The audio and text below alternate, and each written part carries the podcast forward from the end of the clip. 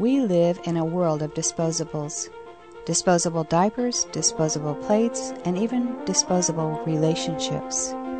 In this world where everything seems to be biodegradable and temporary, we must find something permanent to focus our life meaning upon.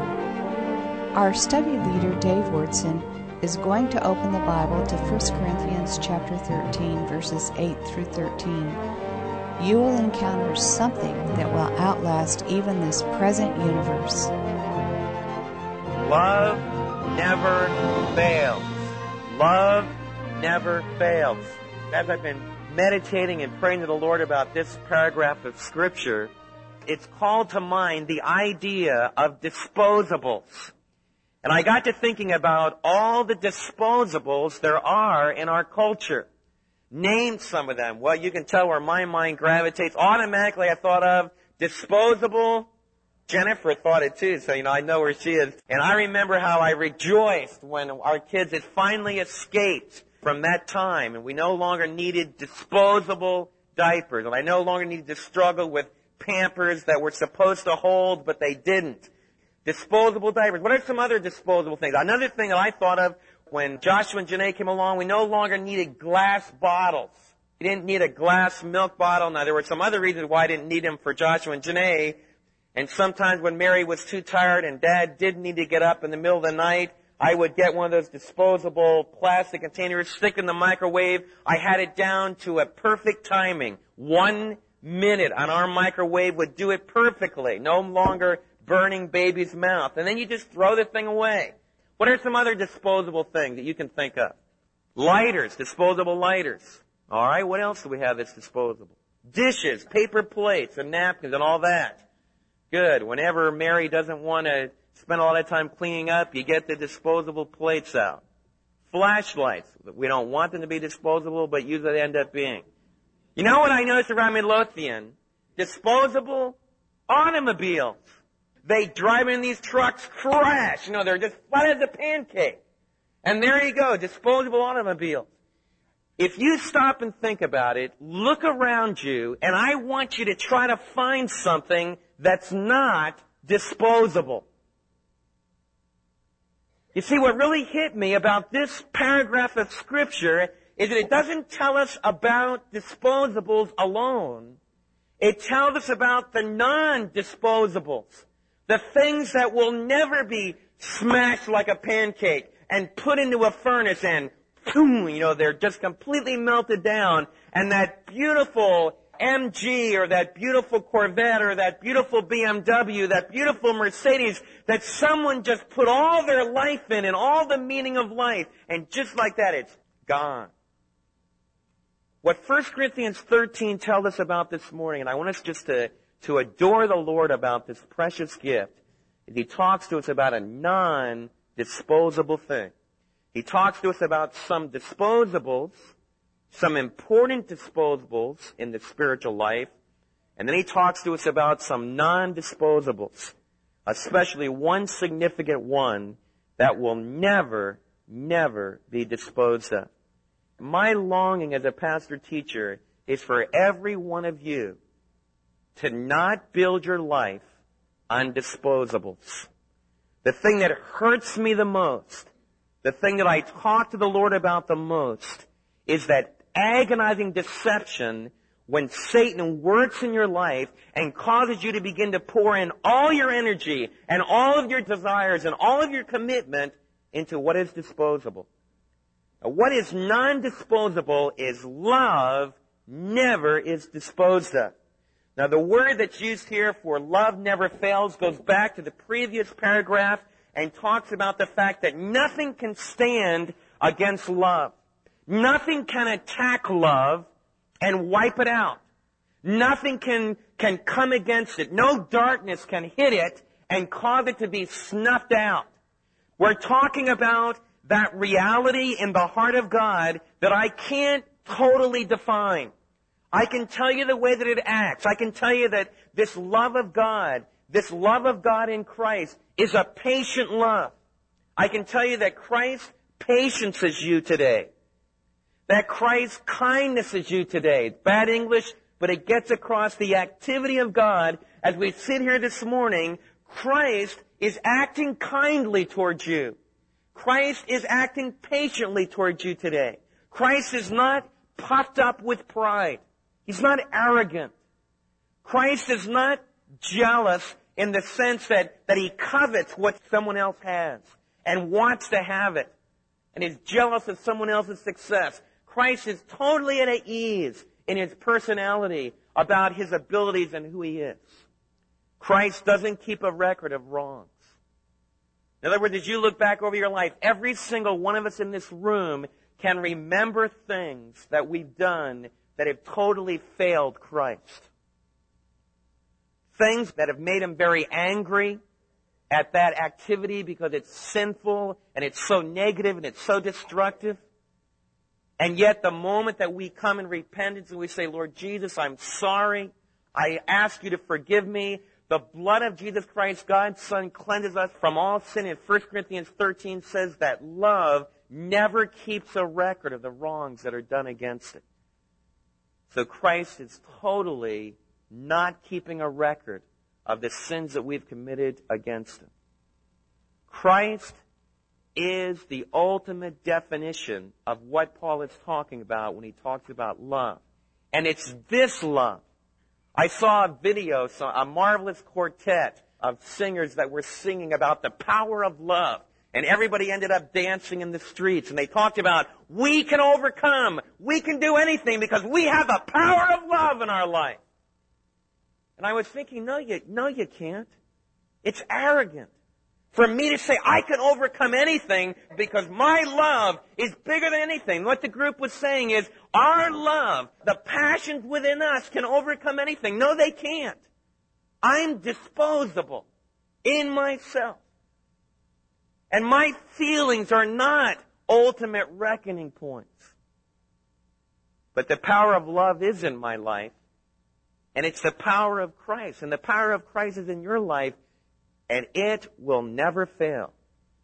That reality of the person of Christ loving through me will never be disposed of. Nothing can attack it and can overcome it. And that's what Paul means when he talks about love never fails because he began this book by talking about the foolishness of the cross and how the wisdom of the world in chapter 1 and 2 was mocked in the foolishness of God's gift of its sacrificed Savior. So when Paul talks about love never failing, he's not talking about the power of human love, but the power of Christ-like love and Christ living inside of us to enable us to reach out and to love others. And therefore, love never can be destroyed. It also will always endure, which is the point of this paragraph. Love will always endure. Now the Apostle Paul talks to us about some things that will not endure. Some things that will be not eternal. He talks to us about some things that we might not expect to be abolished or nullified. In fact, Mary, when she was reading over my outline, she said, Dave, are you sure that this is what you meant to say? Spiritual gifts are disposable? she was saying, Dave, what in the world are disposable spiritual gifts? Brothers and sisters, I cannot build my entire life on what I'm doing right now. I want to share something with you. Very much of the heartbeat of my life is to do what I'm doing right now. Because there's a drive within me to want to share God's Word. It's very meaningful for me to be able to study God's Word and to have the Holy Spirit illuminate some ideas and then to be able to share it with God's people. And there's a tremendous drive in my life from the Spirit to do that. But I want to share something with you. You will not listen to me and get your seat sore every Sunday the moment that Christ comes. You will never have to listen to me again. You won't come and say, oh, we want to learn because when Dave teaches from the Word, there's some things that he brings out that I never saw there. Because that's what a lot of you will say and say, Dave, I didn't see that there. But after we talked about it on Sunday morning, the Holy Spirit started to work in my life. I said, yes, the Lord is saying that. and it builds me up in my faith and it motivates me to want to study more on my own and to learn on my own. But I want to share something for you. When we get to heaven, you won't need that. You'll know God's Word just as well as me, if not better, if you can even talk about better. You won't, you won't need that anymore. You know what else? You won't need a prophet anymore. You say, Dave, where are you getting that from? Look at the verse. Love never fails. Then Paul says, but whether there be prophecies, they will be abolished. They will be nullified. They will come to a time where they're no longer needed. This marvelous first century gift, which was very much alive in the first century, it's what gave us the Holy Scriptures. It was that ability where the Apostle Paul would have the Spirit of God descend upon his life and fill him, and he would begin to declare in an intelligible way the very revelation of the thought of God. And he would be able to tell us about the fact that Christ is coming, something we could never find out through our own personal investigation. But Paul would reveal to us, there will come a day when you will not all sleep, but you'll all be changed. And that marvelous hope that Christ is coming back would be revealed to a group of believers, and we now have it in 1 Corinthians 15 and 1 Thessalonians 5. But Paul says there will come a day when the prophetic gift will cease. And what he's saying is that there will come a day when you won't need to have special designated gifted mouthpieces for God because every one of you will be able to stand face to face with God and let Jesus talk to you. We're going to find out later in this passage there will come a day when your heart will be so one with the Lord Jesus that you will know His thoughts. You will have that kind of intimate relationship and you won't have to listen to someone else. We'll all be able just to praise together from the same kinds of intimacy, the same kinds of knowledge. So you can't build your life on just the teaching gift, just even the prophetic gift. Whether they be tongues, there will come a time when they will cease. I don't believe that Paul means to make a big deal exactly about when prophecy ceased and when tongue ceases. I really don't think that this passage gives us very much insight into exactly when some of these spiritual gifts might cease. It doesn't really tell us that. That's not its point. Its point is to cause us to realize that these things are not sufficiently strong enough to build our spiritual lives upon because they will not endure forever. They're disposable. Whether or not tongues was the language of heaven or whether it was an intelligible human language that was not learned is a debatable issue. But I want to share something with you. When we get to heaven, we'll all be speaking whatever language is the heavenly language, and it won't be any big deal. Everybody will do it. So it's not that important. It doesn't last. There will come a day when it will cease. It won't be needed. But love always endures. Knowledge really hit home for me.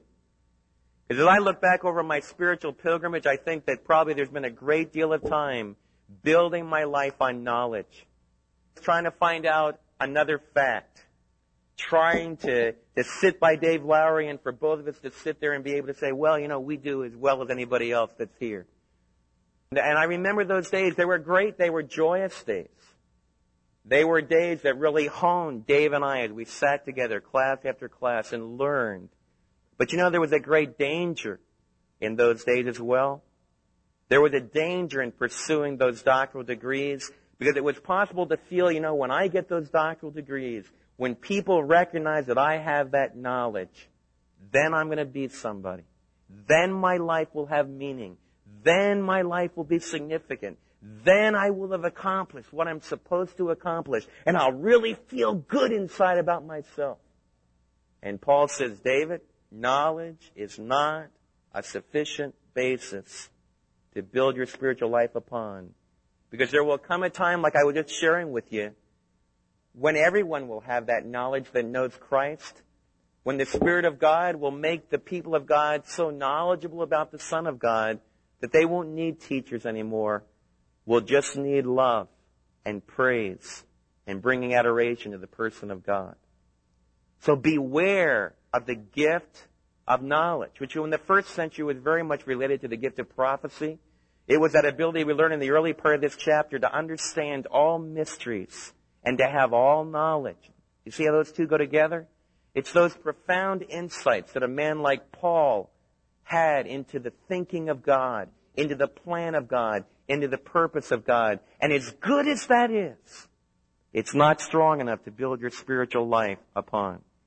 In verse 9, Paul began to develop this worship of knowledge and revealing the danger of making a cognitive Christianity or a head Christianity the ultimate foundation of the spiritual life. And he says this, for we know in part and we prophesy in part. The apostle Paul who wrote those words knew more of the revelation of God than anyone else in all the scripture except Jesus Christ. In the book of Romans, there is probably a more complete elucidation of the thought and the plan and the purposes of God. We know in part, and even the prophecy that we give. Now, he's not saying that the prophecy that he gave that's recorded for us in the Holy Scripture is inaccurate. He's not saying that it's not a clear revelation of what God wants us to know, but he says don't stick out your chest about it and think you're so smart because it hasn't begun to be told. Remember when John closed the book of the Gospel of John? He says the, the heavens couldn't contain what could be written about the Son of God. So I could go to seminary for nine years and say, well, I now control the Word of God, which I don't. I can't even control the revelation God has given us, but if I'm ever lifted up with pride and say, well, now I control the Holy Scriptures, Paul says, no, Dave, you've only got part of it. It's going to take all of eternity for you to be able to comprehend the height and the depth and the love of the true God of heaven and earth. So there's no room for pride. There's only room for childlike dependence. We know in part and we prophesy in part. But when the perfect is come, that which is in part will be done away with. Now the key thing that we need to ask ourselves in this verse, in verse 10, is what do we mean by the perfect or the complete? The bringing together of all things. Now, the Apostle Paul, when he uses this phrase, means the coming of Christ. It's when Christ returns and takes us to live with him and begins to set up his eternal kingdom. For example, in Philippians chapter 3, the Apostle Paul will say this, Not that I have already attained or had already become perfect. And he goes on to say, But I press towards the mark for the prize of the upward call of God. In Philippians chapter 3, he talks about his life like a journey where he's pressing towards maturity in Christ and he looks forward to a day when the perfect will come. Paul does not use the idea of the perfect for the canon of scripture, although he would hold that the revelation of God in the Holy Scriptures is perfect in the sense that it's without error, that it's all God breathed, that it is complete in the sense that it's all that we need for life and for godliness. He would use that, but Paul did not use this terminology about an idea that at the end of the first century, the perfect would come, that would be the completed revelation, and that's when all the spiritual gifts would cease, which is sometimes the way this text is taught. That idea of the perfect equaling the canon of scripture is not common to Paul's thought. Paul would believe that, the canon was accurate like that, but he did not use the phrase the perfect to refer to that event. He also did not use it of an idea of when we grow to maturity in this life, there will come a time when we no longer need spiritual gifts. That's really not fair to Paul because that's almost to demean some of the spiritual gifts. In fact, sometimes even some brothers that are very close to me have tried to say, well, the Apostle Paul is saying is when you get spiritually mature, then you won't need, for example, tongues anymore. And they use that as an argument for the fact that tongues is a bad negative thing. Paul does not say that the spiritual gift of tongues is a bad negative thing. He doesn't say that. He would never tell the Corinthians that because in their day there's no argument that it was a legitimate gift of the Spirit. Now we'll talk about some dangers and some reasons why I believe that we don't have God giving that direct revelation the same sense that He gave the Corinthians. I have to come next week for that. But I want to make it very clear that Paul would not derogate tongues or say that it was a negative thing. What he would say is that both prophecy and the gift of knowledge and the gift of tongues will be done away with. They will no longer be needed because the prophecy will all be fulfilled and everyone will be speaking the language of heaven. They will no longer be needed when the perfect, when the Son of God and all of His glory returns and takes us to live with Him forever and ever. And what that should do in all of our lives is cause a humility. If I'm a Bible church person, it should cause a humility in my life. I won't be proud about my knowledge. I won't be proud about my degrees. I won't be going around saying, we know the book much better than you do. That's not spiritual maturity. That's childishness. And if I'm a charismatic, I won't say, well, I speak in tongues. And the Spirit of God comes upon me and causes me to, to jump higher than I could ever jump before. And I roll and I'm all excited and the music just moves in me. And I'm the spiritual one. I'm the one that's really close to God. Paul would say, no. Neither one of you have got your eyes in the right place. You gotta get your eyes on the ultimate lover. You need to get your eyes on the love and the patience and the kindness and the forgiveness and the freedom from resentment that can only come in Christ. In other words, character. A growing, maturing character that one day when Christ returns will be made complete. And that idea of child, uh, against childishness. You see, it's childish to get your, all of your life centered in the things that don't endure, that don't last forever. And that's why he says in the next verse, when I was a child, I thought as a child, I reasoned, I spoke like a child, I reasoned like a child, I thought like a child, but now that I've become a man, I have put away the things of a child. What the apostle Paul is saying that is in his own life, there's a sense in which the Lord is bringing him to a place where he now knows the things that he needs to focus on that will endure. And that's what he means when he says, now that I've become a man, I put away childish things. The childish things that the Corinthians needed to be put away was their dependence and their pride and their divisions over the fact that they were building their spiritual life on what the Spirit of God was doing through them and all the exciting gifts they had instead of building it on togetherness in a family and building up one another and getting involved in one another's lives and really caring for people and loving people like Christ loves them. And Paul was trying to get them off that childish trip of pride of thinking about themselves and trying to get them to think about others. He also in this verse is insinuating this idea. We're all childlike right now. And that's what he's getting at in the next verse. We're all not, he doesn't want us to be childish and to be all prideful about things that won't endure. And therefore a church family, no matter what you believe about tongues, no matter what you believe about the charismatic movement, no matter what you believe about God's healing in the world today, no matter what you believe about any of those things, those things should never cause you to have to be divisive in the family of God. Should never cause you to have to leave brothers and sisters because Paul would say, listen, it's just not that important. It's just not that important. What's important is learning how to get along and how to love like Christ and how to get Christ into your life more and more and more that He expresses His life through us. And even the first century, where there was no debate about the validity of these gifts, the Corinthians had forgotten that.